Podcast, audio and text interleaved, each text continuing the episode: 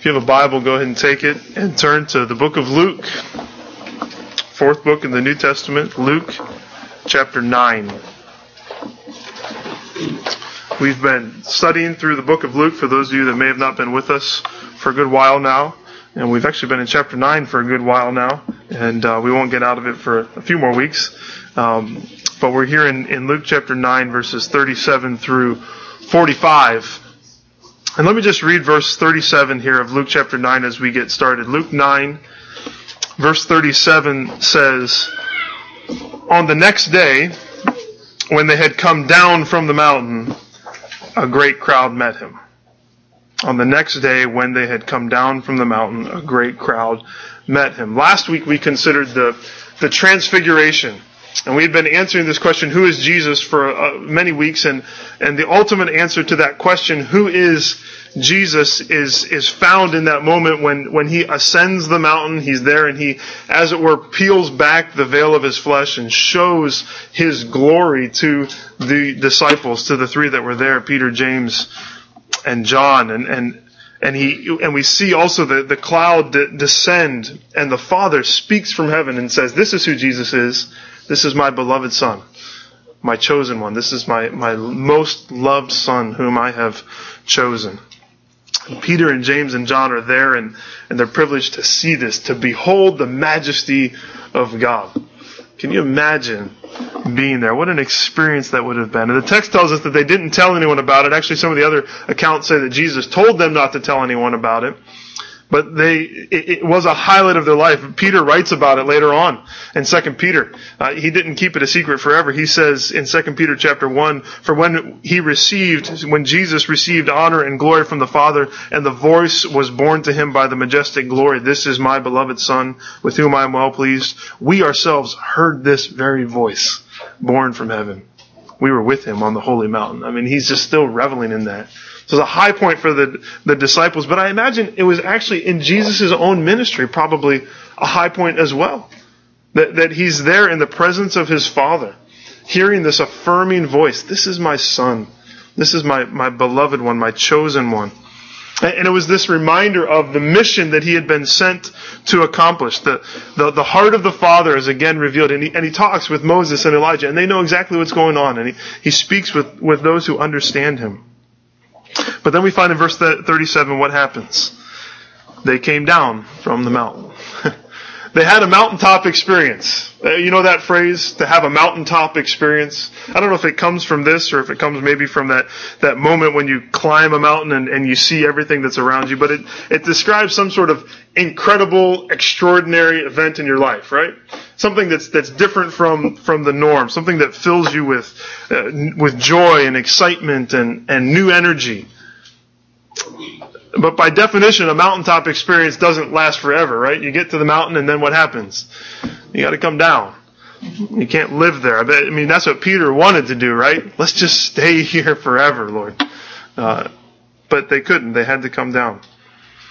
And it didn't take long for that mountaintop experience. It didn't take long after that mountaintop experience for the realities of life to hit them with full force. We, we find there in that first verse that a great crowd met them. So they come off the mountain and immediately this, this crowd is there and they're in desperate need. They, they've left the cloud of the presence of God and they enter, as it were, the, the fog of war, I think is what we might describe it as, where they see the, the, the powers of good and evil in this world.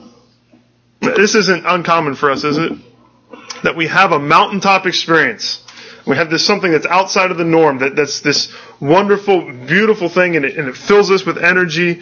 And then right after that, we're thrust into the valley.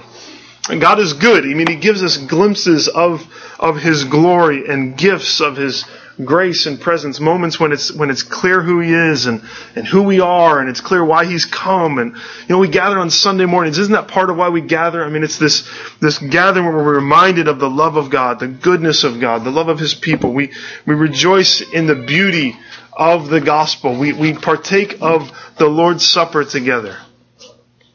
And then we find ourselves in the afternoon. And we're just hounded by temptation. Or, or, we leave the presence of God and the presence of God's people and we're, we're overwhelmed with, with loneliness or depression. We might spend time in God's Word in the morning and, and we're rejuvenated only to have the realities of life overwhelm us even before we get up out of that chair. We're starting to think about how things are coming at us over and over again this day. Maybe you've gone on maybe a conference or or a, a retreat. I remember camp as a kid was always like this. It's, it's you get away from everything else. But then, and, and you're filled with this, this fresh energy to follow hard after God, and then you find yourself right soon after caught into the snare of sin or anger or frustration. You know, that happens as churches too, right? Something exciting happens, a mountaintop experience for Grace Fellowship Church, and then soon after that, it's, it's as if we're in a, a, a moment of, of, of division or fatigue or despair. It seems like everything's going great, and then all of a sudden it just comes crashing down. I think often the, the world and the flesh and the devil hit us hardest after mountaintop experiences. And often I, I think darkness and difficulty look darker against the backdrop of having had that experience. So what do we do with that? Here in Luke 9, 37 through 45, we're, I think we are compelled, this may sound strange, but I think we're compelled to stare into the darkness, to look at the harsh realities of life in this fallen world. And I think that, that this is what God wants us to do, to stare into the, into the darkness until we begin to see the light. I think that's the point of this passage, to look into the darkness until we see the light, to walk through the valley of the shadow of death until we come to the place where we fear no evil. you gotta walk through that valley almost before you get to the place of fearing no evil. I mean, as much as we want to sit on that mountain, life is hard, right? I mean, isn't that true? Life is just hard. Um, I often think about the quote from The Princess Bride. Wesley, he says, Life is pain, Highness. Anyone who says differently is trying to sell you something. Or anyone who says different is selling something. Make sure I get that right. And we live in this culture that's, that's selling something, right? They're selling something, some, some escape, some entertainment, some way to ignore reality or create that mountaintop experience. Some way to ignore the reality of the sinful world and the pain and the difficulty that surround us, but nothing that, that we can buy, nothing that we can watch, nothing that we can swallow can take away the harsh reality of life. And life is hard. I think it's okay to admit that. And I think that in some ways that's what we need to do is to stare into the darkness here. And if we stare into it with eyes of faith long enough, we will eventually see the light. We will see Jesus. You know that experience of standing outside and looking up into the night sky and it's pitch black and you don't see any stars? But if you're out there long enough, your eyes adjust to that darkness and suddenly the stars get brighter and brighter and brighter. And I think sometimes if we're in the darkness long enough, suddenly we start to see the light. Let's read Luke 9, the whole passage, 37 through 45, and think on this. Again, verse 37 says, On the next day when they had come down from the mountain, a great crowd met them. And behold, a man from the crowd cried out, Teacher, I beg you to look at my son, for he is my only child. And behold, a spirit seizes him, and he suddenly cries out. It convulses him so that he foams at the mouth and shatters him and will hardly leave him. And I begged your disciples to cast it out, but they could not.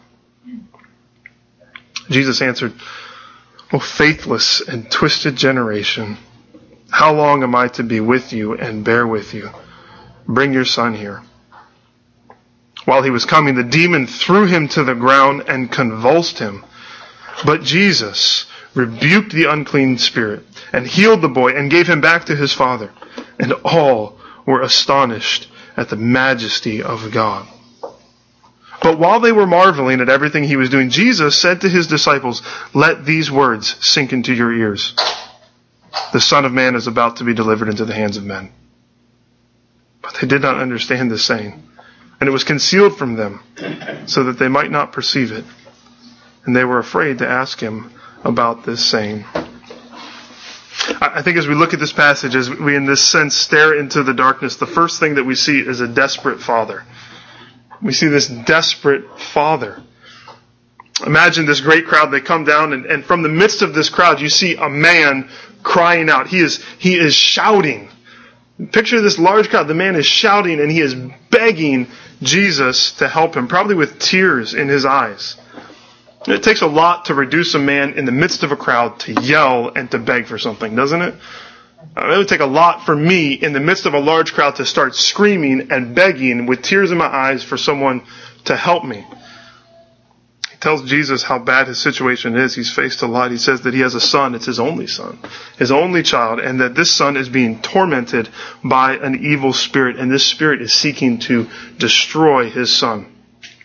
Imagine being this father. You have your only child is possessed by a spirit, a demon, and you are completely helpless to do anything about it. This man is desperate, and his, in his desperation, he comes to Jesus.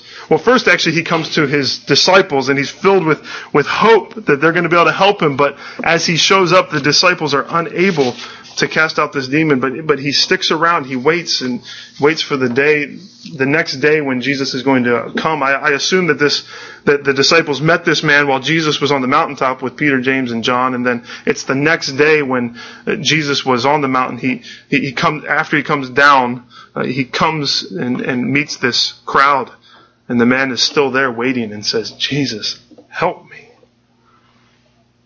I think that's the reality in our day, isn't it? There are desperate people. Are people like this father, right? I mean, they, they don't know where to turn. And I think we are often like this father. We're desperate. We need, we need help. There are situations, there are life circumstances that just, they bring us to our knees. Financial difficulties or health difficulties, or even like this guy, the, the sickness of a child. Countless valleys that are very far away from mountaintop experiences that are just hard. And just day to day life is sometimes hard. Sometimes going to work every morning is hard. And, and we cry out, we beg for help. And so maybe you relate to this guy on some level. You just say, I am desperate. I am in need of some help. Jesus. And as we look at that, as we see this desperate father in his anguish, we also see next this destroyed child. I think that's the right word for it. I'm not just doing it to, to use another D. Uh, I think this child is being destroyed. The father describes the condition of his son, and it's horrific. He says that this spirit grabs his son, convulses him, shatters him, and will hardly leave him. Think about that. Imagine the constancy of what this man and this child deal with that his son daily, in an unexpected way, is seized by this spirit. This spirit grabs him and he cries out. He, he shrieks, as it were, probably in fear and in pain. He's walking through life and all of a sudden the spirit grabs a hold of him. It, it shakes him, as it were, back and forth in a, in a seizure of sorts so that the boy foams at the mouth. And it's, the text says it shatters him he crushes the boy. It's the word that's used when Mary breaks the alabaster flask of ointment to anoint Jesus. That's the word that he is, this boy is crushed. Uh, and it's clear in Matthew and Mark's accounts that, that this spirit is seeking to destroy this boy. Because the spirit would throw him into fire or throw him into water. So either to drown him or to burn him. This, this spirit is seeking to, to kill this child, and it's not something that's short lived. It says the spirit will hardly leave him. It sticks around for a while. Some would say that this is just some sort of ancient understanding of, of epilepsy or seizures. Uh, I mean, I, I think ep- epilepsy is a, is a real thing. And I, and I don't think I would say everyone who has deals with seizures is therefore demon possessed. But I think this is something different. Uh, because that's what it says. It says that there is a spirit that, that seizes him. This is something completely different. There's a demonic force that is seeking to destroy this child. And just as I believe that there are real medical issues in life, I believe that there is a real unseen world that contains demons and forces of darkness that would seek to destroy us. I believe in Satan. I believe Satan is real and that his followers desire to destroy us. There is something going on that we do not recognize. Uh, Satan is made kind of a joke in our day, isn't he? I mean, think about it. the guy in the red suit with the horns and the pitchfork. He's a joke. And, and demon possession and oppression is entertainment. That's a movie, right? That's what we watch to entertain ourselves. But this father and this son know that, that, that Satan is no joke and that this is not entertainment. The father is not entertained by this. They understand that Satan is a destroyer, that he's determined to wreak havoc in this world any way that he can. We read in scripture that he is a roaring lion that wants to devour us. And Ephesians 6 tells us that, that we need a shield of faith to quench fiery darts that he is shooting at us to destroy us. That, that we wrestle, the text says, and not against flesh and blood, but against principalities and powers and rulers of darkness and spiritual wickedness in high places. This, there's something going on in this world that we don't fully recognize, that we don't fully see. There is wickedness all around us. Now, we can't become consumed with this. There's people that get caught up in it, right? And everything is a demon and everything is caused by, by Satan. But, but just as that's the wrong thing to do, we also can't pretend that it doesn't exist. We have to strike some sort of balance here. And I think part of striking that balance is to realize that Satan is a destroyer. He is a destroyer who desires to bring death and destruction into this world. That's who he is. We see later in this passage, if you look, um, in verse 42, it says, while he, the, the boy was coming, the demon threw him to the ground and convulsed him. So as this boy is coming to Jesus, what does the Spirit do? Throws him to the ground and convulses him. And I think that teaches us something about, about what Satan does in this world. He will do anything he can to keep us from coming to Jesus. That's, that's Satan's major work. Let's do anything we can to keep this boy from getting to Jesus. When people who are not children of God by faith begin to take steps towards the Savior, then Satan is going to seek to stop them. That's reality. When people start to come to Jesus, they will be stopped. And if, if he can, he will throw them to the ground with difficulties, with pain, with temptation. He will shake them with questions. He won't let them go And so too, if we are children of God and we want to follow hard after God, we want to get closer to God, there's going to be opposition. There's going to be things that will, that will be thrown in our way, temptation to come in our way. We will be thrown to the ground with sickness and suffering, even distraction or laziness. Know this morning that there is an enemy that wants to keep you from getting closer to Jesus. Don't deny that reality. It's true. Something is, is, is fighting against us. The world, the flesh, and the devil are trying to keep us from getting closer to Jesus. He attacks. He is not, he has no respect for anyone he desires to destroy. He has no mercy. Think about who he, who is he attacking here? A boy. A small child is who he's attacking. He'll seek to keep us from coming to Jesus, and he will do anything to keep us from bring, bringing people to Jesus. If we're like the Father and we want to bring people to Christ, then he's going to do whatever he can to keep us from that. As we step towards the darkness, as we seek to snatch people from the clutches of the world and the flesh and the devil, then Satan is going to seek to stop us as we enter into our neighborhood. We are going to face opposition. The work of the ministry is not easy my daughters were playing tag yesterday, and our youngest one, Noel, said, I'd like to play tag. But don't tag me, and when I want to tag you, let me tag you. How is that the game, right? You know, you're not allowed to tag me, but you have to let me tag you. It doesn't work that way. And I think sometimes we look at we look at our task as the church and we think that's how it's going to be. We're just going to go out and we're going to preach the gospel and everyone's going to come to know Jesus and we're going to solve all their problems. It doesn't work that way. There's opposition. We can't say, Satan, just kind of leave us alone and we're going to do our work. No, he's going to fight against us. There is opposition when we seek to bring people to Jesus. So as we're looking at this, we see this desperate father, we see this destroyed son, then we see faithless disciples in the midst of a twisted generation. it's kind of sad that, you know, a big part of this section from verses 37 through 40, um, I'm sorry, through 50 is actually kind of the failure of the disciples. In light of who Jesus is, we start to get a picture for who the disciples are. And we notice here that it says in verse 40 that this man said, I begged your disciples to cast it out, but they could not. You just picture the disciples on the side, just saying, we tried. I don't know. It didn't you know, worked every time before. They'd done this before, but for some reason it didn't work in this situation. Look at Jesus' response. This has been the thing that's been hard for me to understand fully. Jesus says, Oh, faithless and twisted, or the word there could be perverted generation, how long am I to be with you and bear with you? Bring your son here. That doesn't sound like a loving, kind Jesus, does it? I mean, this guy's coming, he wants some help, and what does Jesus say? faithless and twisted generation, how long do I have to put up with you guys? I mean, that's something I've said in my life. I just don't expect Jesus to say that. What's going on here? Why is, who, who is this directed at? Why is Jesus so frustrated? Who is he frustrated with? I think it's, I don't think it's directed at the man.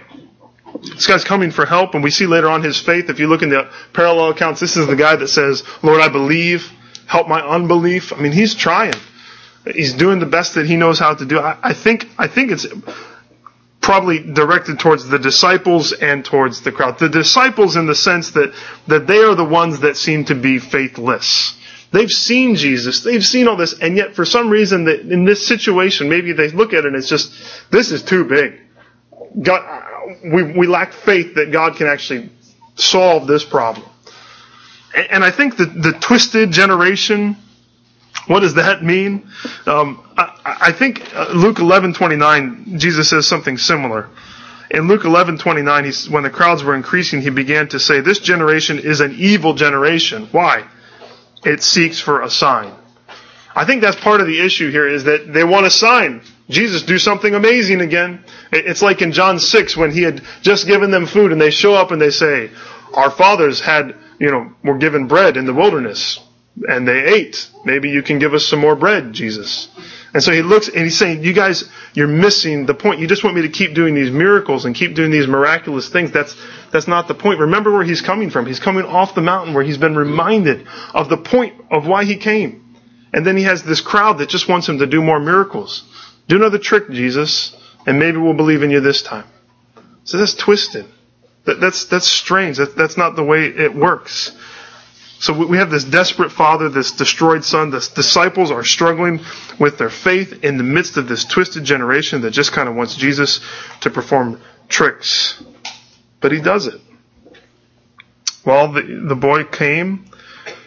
The demon threw him to the ground, convulsed him. But Jesus, what does he do? He rebukes the unclean spirit. He heals the boy. He gives him back to his father. And it says in verse 43, and all were astonished at the majesty of God. So you get the picture of the crowd I mean, they are just loving. Oh, man, we have seen something amazing. But watch the contrast, okay? You probably have a, I have a paragraph break. I don't know that there should be one there. But in verse 43, all were astonished at the majesty of God, but while they were all marveling at everything he was doing, Jesus said to his disciples, so get this picture.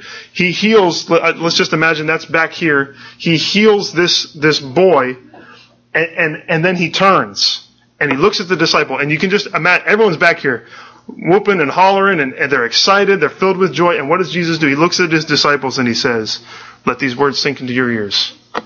The Son of Man is about to be delivered into the hands of men.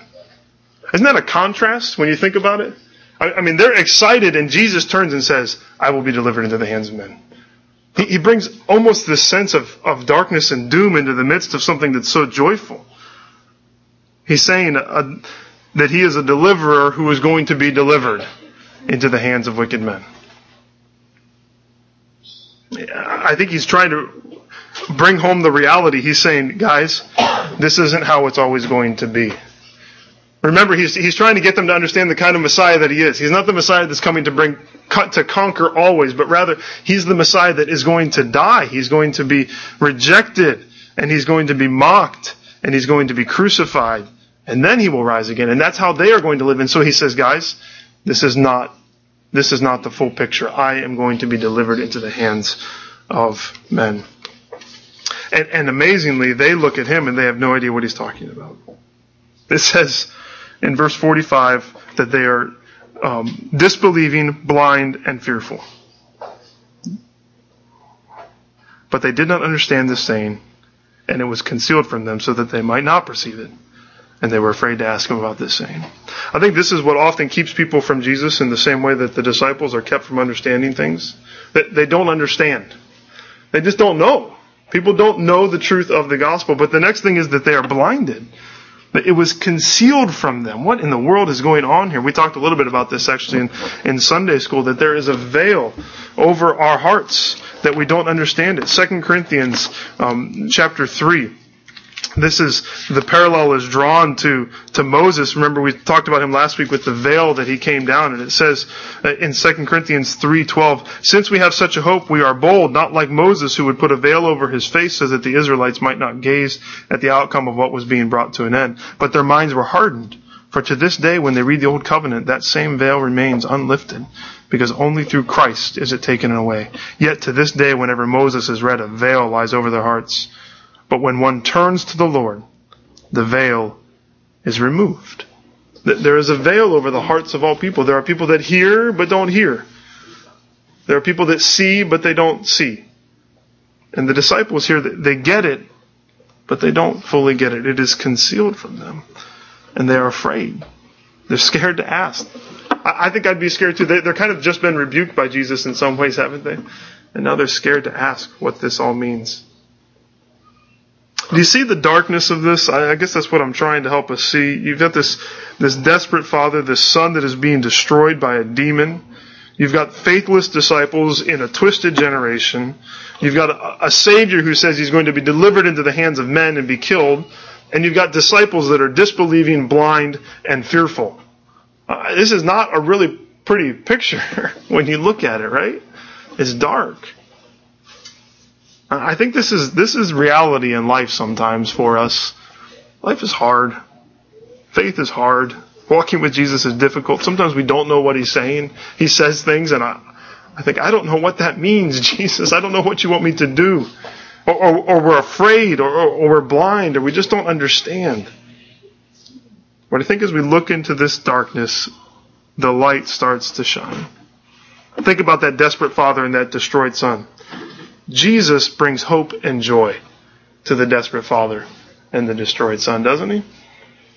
This man is, is, is lost. He doesn't know what to do. But Jesus, after saying, Oh, faithless and twisted generations, how long am I to be with you and bear with you? Is that all he says? No, he says, Bring your son here. And the son comes and, and Jesus, as, he takes this spirit and he rebukes the spirit. He heals the boy and he gives this boy back to his father. It's the same thing. Remember when he raised that, the boy, the, the son that had died, it was the widow's only son and he had raised that son and he gave the son back to his mother. In the same instance here, Jesus casts out this demon, he heals this boy and he gives him back to the father. This is Jesus' victory over Satan in the midst of darkness. Jesus still has power to cast out this demon. And as we face opposition, as we recognize, yes, there is opposition in this world, we look to this and we say, but Jesus can rebuke and heal and restore. That's the reality of, of who he is. And yes, it is dark sometimes and it will be dark and we will face opposition. But if Jesus is with us, he brings hope, he brings joy. Not only that, but Jesus reveals the majesty of God to a faithless and twisted generation. They are faithless. They are twisted. And that's, that's us so often, isn't it? That we are faithless. We just don't believe and we don't know what we're, uh, we twist things wrongly. But what happens in verse 43? All were astonished at the majesty of God. Jesus reveals the majesty of God to a faithless and twisted generation. He doesn't require them. He doesn't say, you better have faith first before I'm going to reveal anything to you. No, he, he reveals who he is, just as he had done on the Mount of Transfiguration. He, he, he had revealed who he is. And here, it's the same idea. They are astonished at what? The majesty of God. God himself is revealed in, in the way that Jesus heals this boy. Not only that, but you think about he's being delivered into the hands of wicked men. And yet at the same time, he is in full control of what is going on. Do you remember what he said back in the Transfiguration? He spoke about his departure, which he was about to accomplish. They think that they're in control, but they're not. Jesus is in full control of what's going on. Uh, we wonder, you know, Jesus makes this statement here, right? He heals him, and then he says, let these words sink into your ears. The Son of Man is about to be delivered into the hands of men. Why does he say that there? Why does he make this statement? I think in large part it's again to help the disciples see uh, that as they're rejoicing at the majesty of God, that, that the kingdom is breaking in, that Satan is being thrown down, that ultimate victory is not yet. That, that his entire life and ministry are in fact pushing towards this moment. He says, this is good, but something bigger has to happen. I need to be delivered into the hands of men. I need to accomplish full salvation. That, that all these miracles point to what the ultimate miracle is. But think about this. Think about Jesus having just had this, this moment where he's with his father. And his father communicates this deep love and reiterates the mission that Jesus has. And then he comes off the mountain, and who does he meet? He meets a father. a father with a son that's in a desperate situation. I, think there's parallels. I, I think as we, as we think about this, that, that Jesus looks and he says, this is, this is my father. That I'm going to be placed into the hands of sinful man. That I'm going to submit to being shaken and being crushed by the forces of evil. And that his father would be in anguish as well.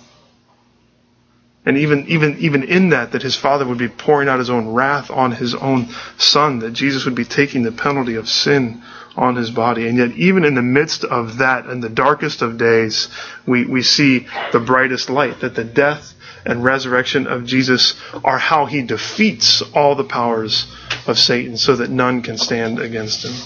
That, that in this, in delivering himself into the hands of men, he is not destroying himself and destroying us, but he's actually delivering us from the one that wants to destroy us. He provides deliverance by delivering himself over to the powers of Satan. And the disciples don't understand this. But by God's grace, we do. By God's grace, we, we see it. There is darkness. There is a veil here. But verse 45, if you are a true follower of Jesus, is not true. You understand what he means. The Spirit has revealed this truth to you. And not only that, but, but it's not concealed. That the veil has been taken away. We, we see with eyes of faith, oh, this is what he means. And they were, were not afraid to come to the Father anymore.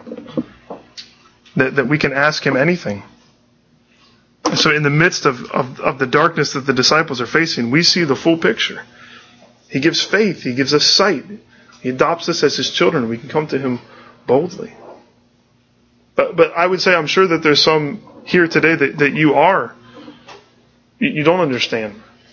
And you are blind. And you're afraid. It's a fearful thing to come before God in this way.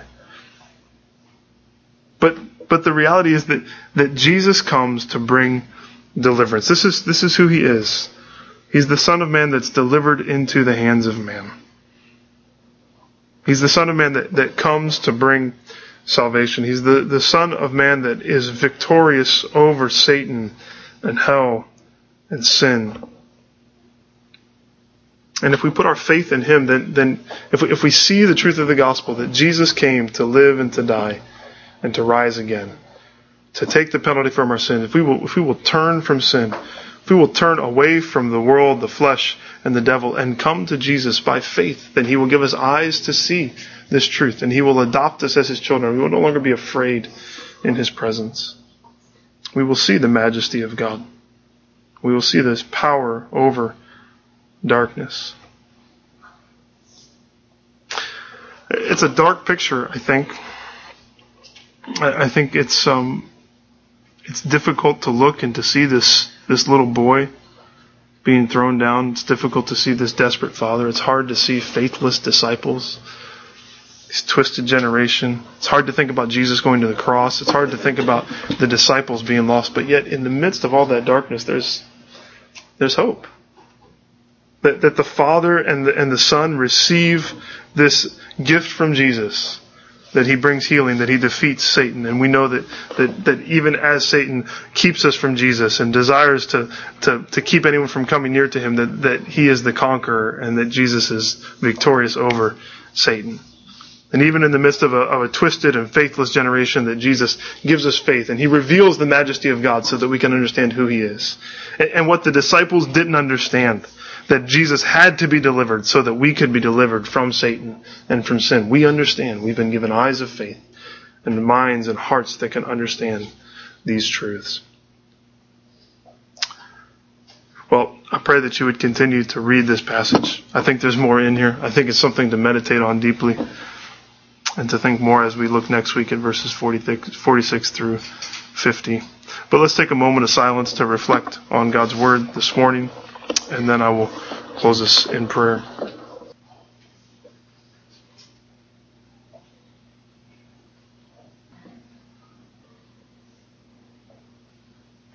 Father, I thank you for your word. these are never, these are things I would never on my own think about, preach about, and yet it's in your word. And so we want to proclaim the truth of it. Lord, we realize that this world is a dark place and that Satan is seeking to keep us from you, to keep others from you, to keep us from bringing people to you, that he is a destroyer. And yet, Lord, we see that you are victorious over him, that you have brought victory um, in the midst of darkness, on the darkest of days. Lord, you defeated sin and, and hell and Satan himself. Lord, give us eyes to see that. This week, as we face difficulties in life, as life gets hard, that we would recognize, Lord, that you are in control, that you are powerful over all the forces that would come against us, and that we have hope in you. Help us to, to see that with eyes of faith. Lord, we pray all this in Jesus' name. Amen.